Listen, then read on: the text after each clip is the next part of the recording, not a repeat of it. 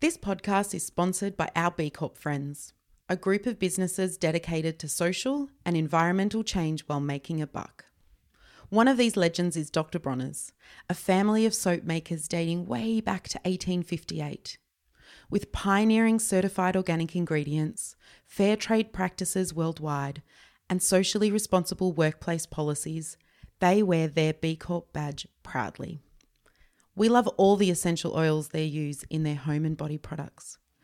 After a Dumbo Feather launch event, there is nothing quite like having a foot soak with Dr. Bronner's peppermint soap. Make it part of your self care ritual and buy better, buy B.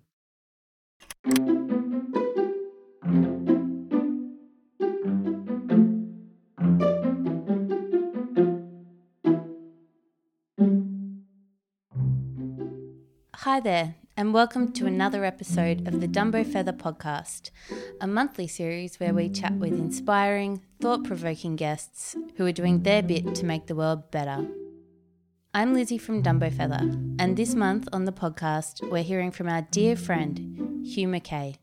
Hugh has been examining how we live for six decades, so he's got some pretty great insights into what makes a good life. In this episode, a lecture recorded for the School of Life, he shares his knowledge about how we can become a more compassionate and less anxious society by working within our local neighbourhoods and communities. He says that rather than staring into a mirror to find our identity, we need to look into the faces of those who surround us. It's a heartwarming episode that might just give you the courage to go knock on your neighbour's door and invite them round for a cuppa.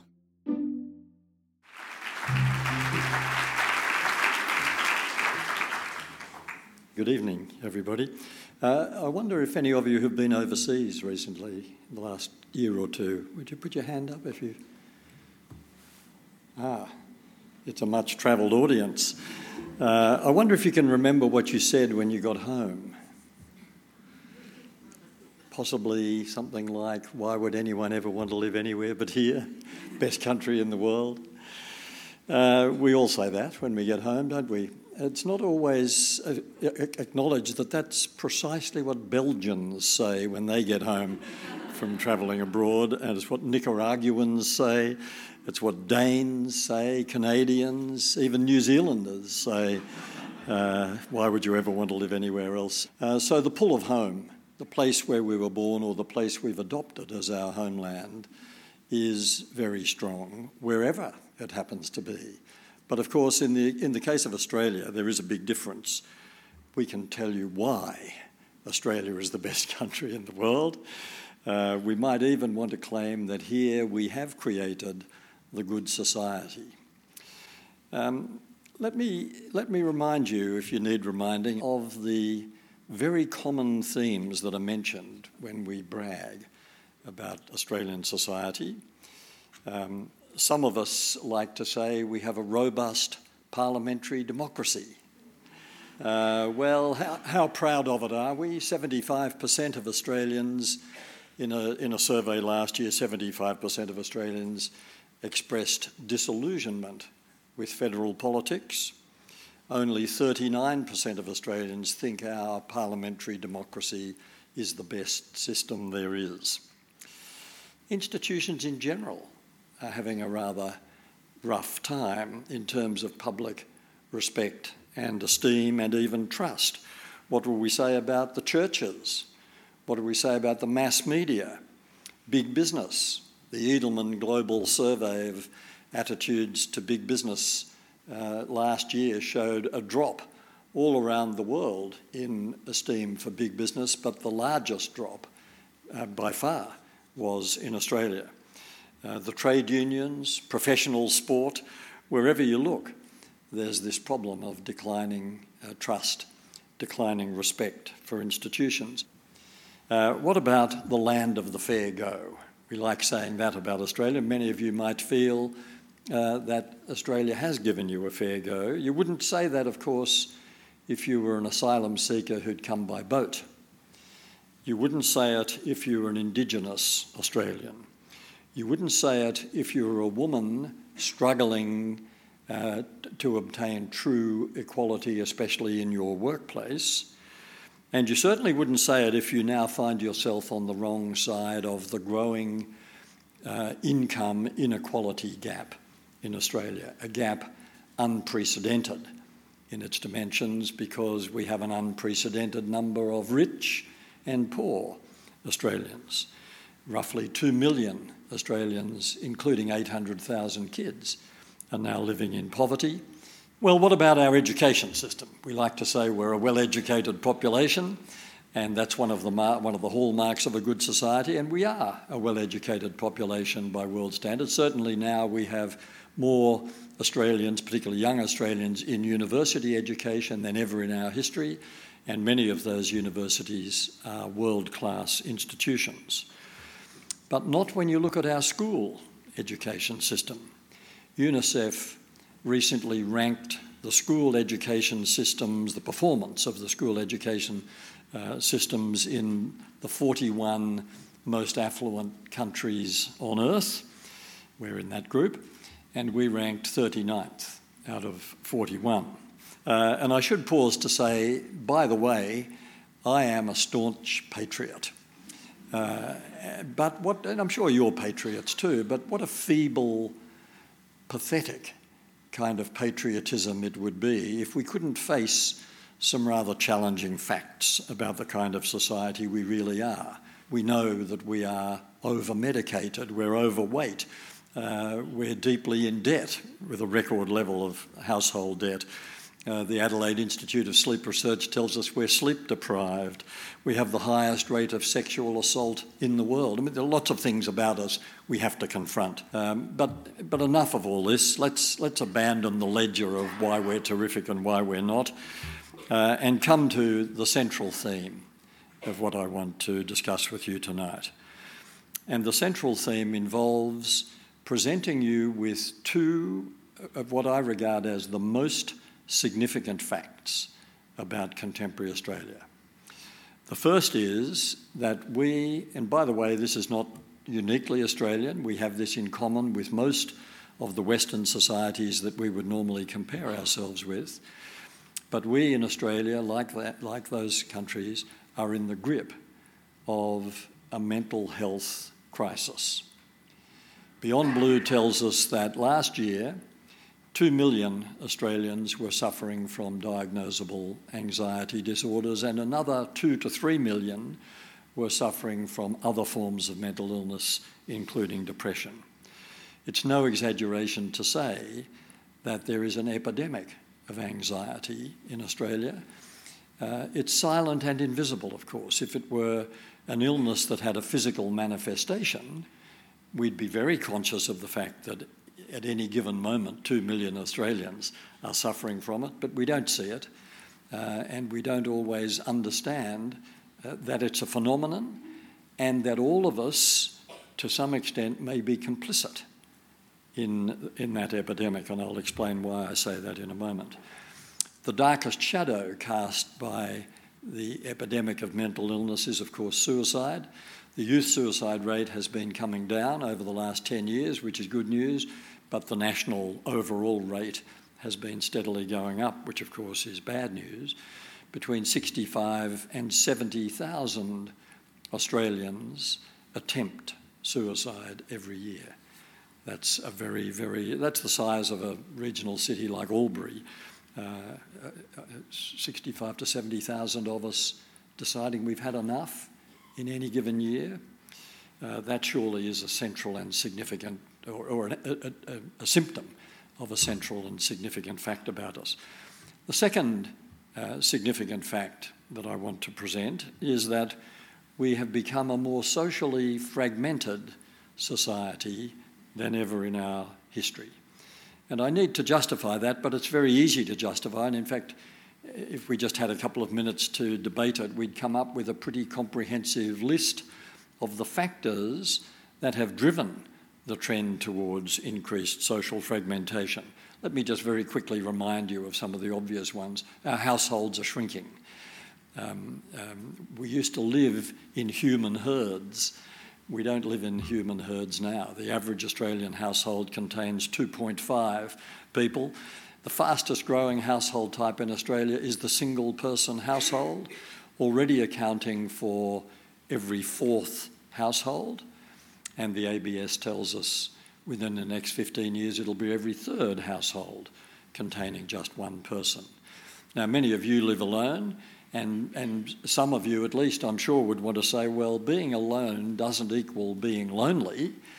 Uh, but of course, being alone does uh, increase the risk of being lonely and feeling socially isolated. Some people see their solo household status as a symbol of freedom and independence. You can whistle out of tune and watch daytime television and eat baked beans out of a can, and no one's going to criticise you. And if, if you want uh, to uh, connect with friends, you know where to find them. But many people living alone don't feel like that. They're living alone involuntarily because of a relationship breakdown or a bereavement or some other circumstance that has forced them, uh, not necessarily permanently, but at least for a time, into being solo householders. So the risk is increased in any society. Again, we're not alone. The single person household is the fastest growing household type around the West. Between 35 and 40% of contemporary marriages are ending in divorce.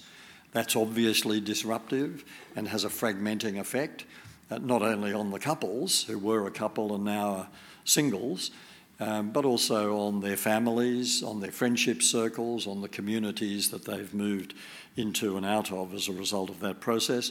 And of course, if kids are involved, uh, the, the disruptive effects are potentially uh, very serious. Um, statistically, we've reached the point where a million dependent kids now live with just one of their natural parents, and half of them, half a million kids, are involved in a weekly or fortnightly mass migration from the home of the custodial parent to the home of the other parent for an access visit. The falling birth rate uh, contributes to social fragmentation. In this way, any of you who are parents will know that if, uh, that, that if you move into a new neighbourhood, into a new area, it's usually the kids that get to know each other first. They act as a sort of social lubricant. They meet in the street or on the school bus or in the playground, and then gradually, or at sport, and gradually the families get to know each other uh, via the kids. Well, we're now, relative to total population, producing the smallest generation of children Australia has ever produced, with a birth rate around 1.7 babies per woman well below the replacement rate of 2.5 and about half the birth rate during the post war baby boom when it was 3.6 babies per woman. Uh, we're, we're compensating, of course. We realise perhaps that the loss of that social lubricant has to be uh, compensated for. The most popular compensation is reflected in the dramatic rise in pet ownership. Um, and, and you can be in no doubt that many of these pets are child substitutes because of the names they're given. Uh, I recently met a dog called Ian, and uh, I'm, I'm, I'm, glad it strikes you as funny. It certainly struck me as funny. Uh, and, and of course, the problem from then on is you can't remember whether Ian is the dog or the owner. Um, I don't know why it's so odd. I mean, I know a Harry, that doesn't seem so odd. Um, uh, a Louis, uh, following the royal precedent, someone recently called their, my acquaintance called their dog Louis. We're fragmented by our own busyness. Have you noticed how busyness has been enshrined now as a virtue? Uh, who here would dare admit that they're not busy? Uh, it's even changed the way, ah, well done. Uh, it's even changed the way we greet each other. We say, How are you going? All right, busy? As though, Are you dead or are you busy? Uh, and if, I don't know if there are any retired people in the audience. You may have parents who've retired, and you, and you will have learned that it's absolutely de rigueur for retired people to say, I'm so busy, I don't know how I ever had time to go to work. Why is this a virtue? But increased busyness, it, it's true, of course.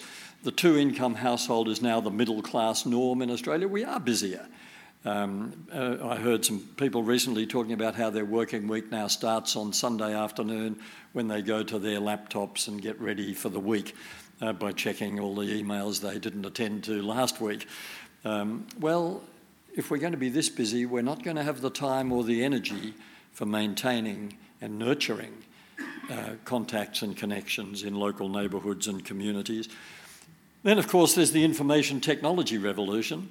Uh, I don't think I have to say anything about the socially fragmenting effect of the IT revolution. For all its wonders, it's brilliant, it's convenient, we all use it.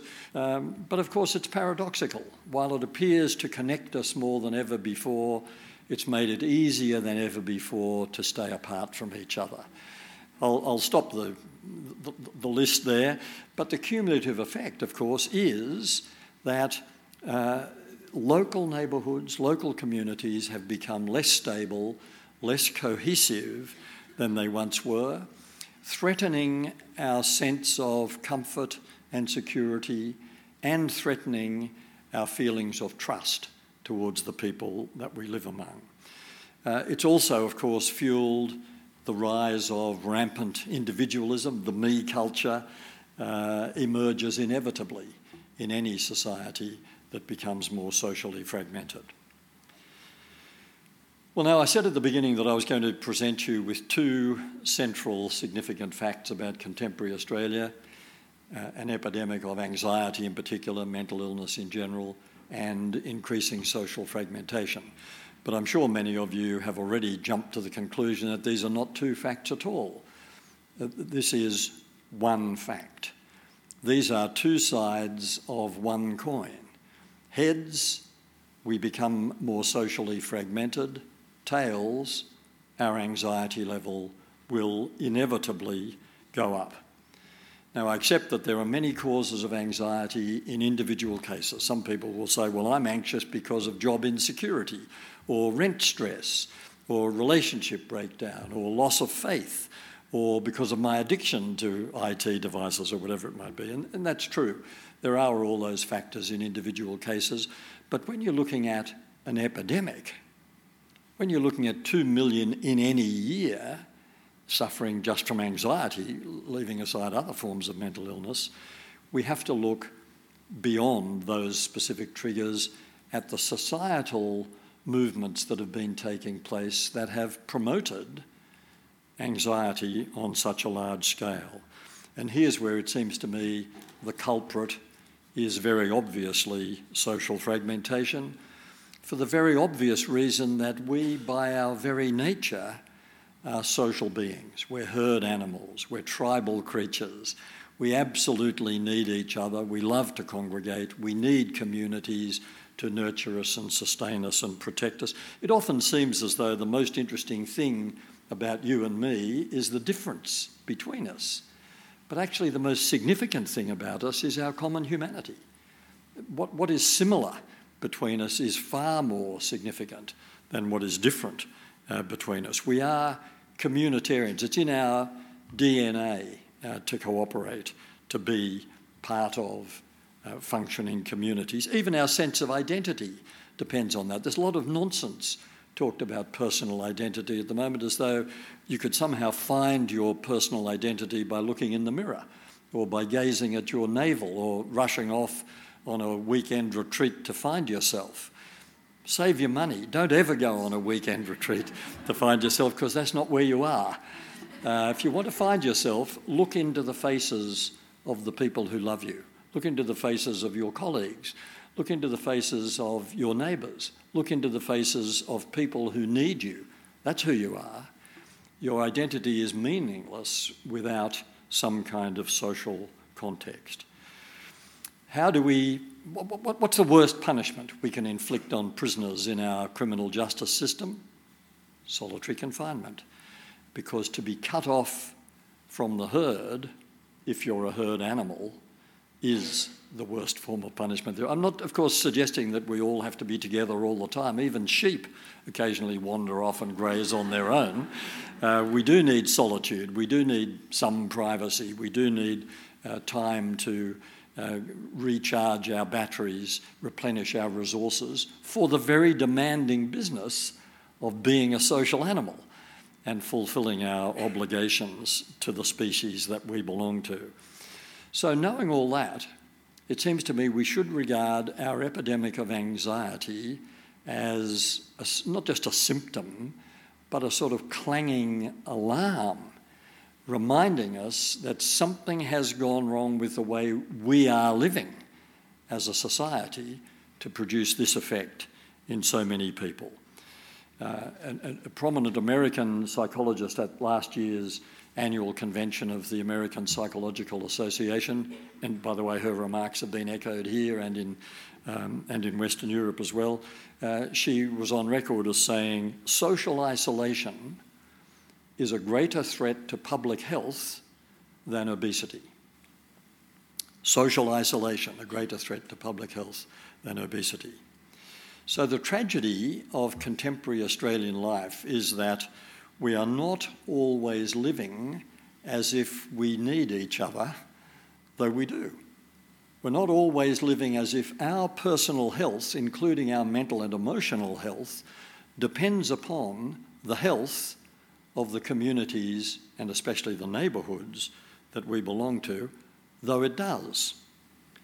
And another tragic aspect of our situation is that when we are gripped by anxiety, uh, we tend to look in all the wrong places for the solution.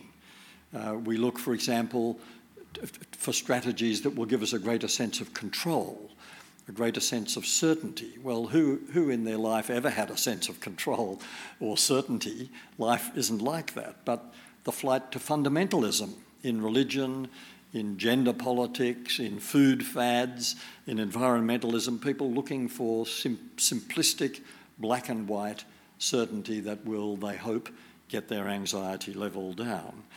Uh, our obsession with security, whether it's border security or bars on the window and three locks on the front door, uh, is an attempt to allay our feelings of anxiety.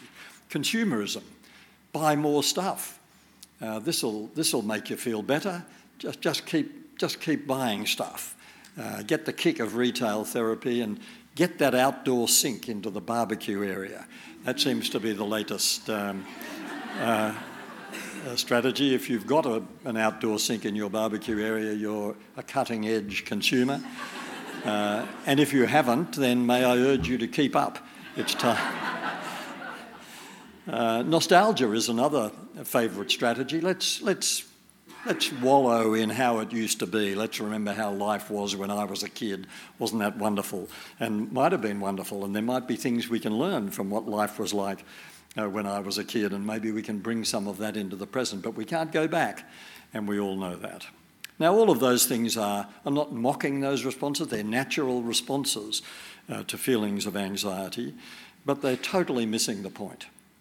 And they're totally missing the connection between our anxiety and our societal problem of increased fragmentation. I think the correct solution, uh, the thing that actually does convert us not just into a good society but into a great society, can be captured in one word, and it's a very old fashioned word compassion. Uh, I'm not talking, when I'm talking about compassion, I'm not talking about an emotional state, by the way. I'm not talking about something that's the province of do gooders and bleeding hearts. Uh, I'm not talking about feelings of affection for other people. I'm talking about the only rational response to a full realization of what it means to be human. I'm talking about a cool mental discipline that any of us can adopt, and indeed any of us, in my view, should adopt, once we realise that our common humanity is the most significant thing about us, that we're all in this thing together, that you are part of me and I am part of you, and therefore the only appropriate way, the only rational way for us to treat each other, especially those we don't like, especially those we don't agree with, is kindly and with respect and compassion. That's what I mean when I talk about compassion. It's the breakthrough strategy for solving the problem of anxiety and social fragmentation all at once.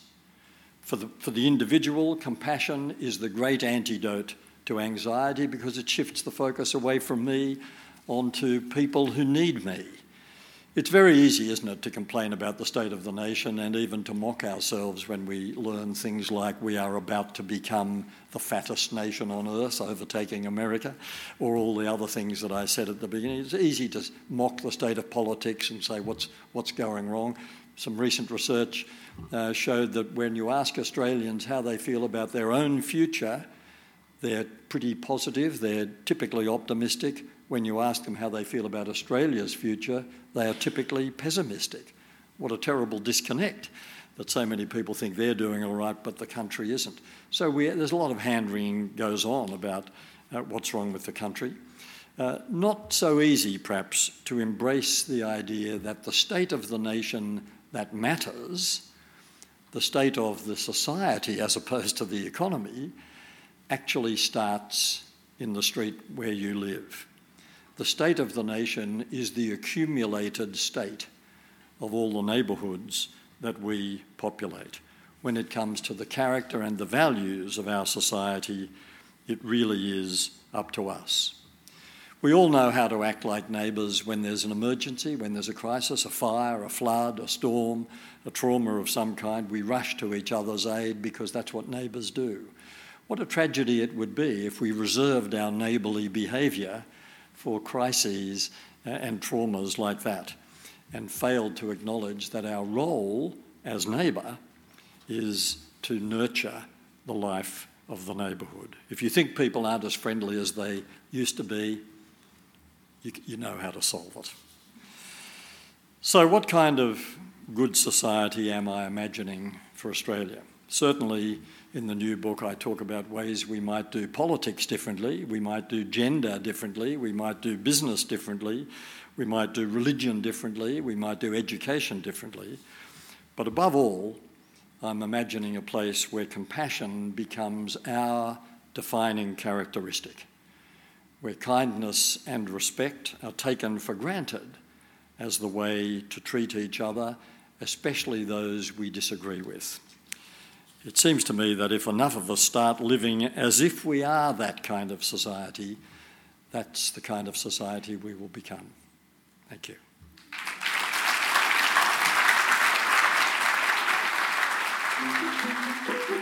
Thank you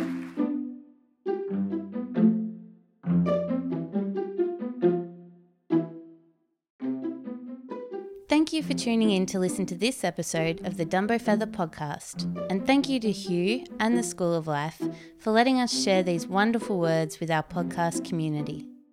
We've included a link to Hugh's latest book, Australia Reimagined, in our show notes. This edited conversation was produced by Beth Gibson, and the music you hear is by Dennis Liu. Stay tuned for our next conversation, or hear it first, by subscribing to the Dumbo Feather podcast on your favourite pod channel. And for more conversations with extraordinary people, subscribe to Dumbo Feather at dumbofeather.com. We deliver worldwide.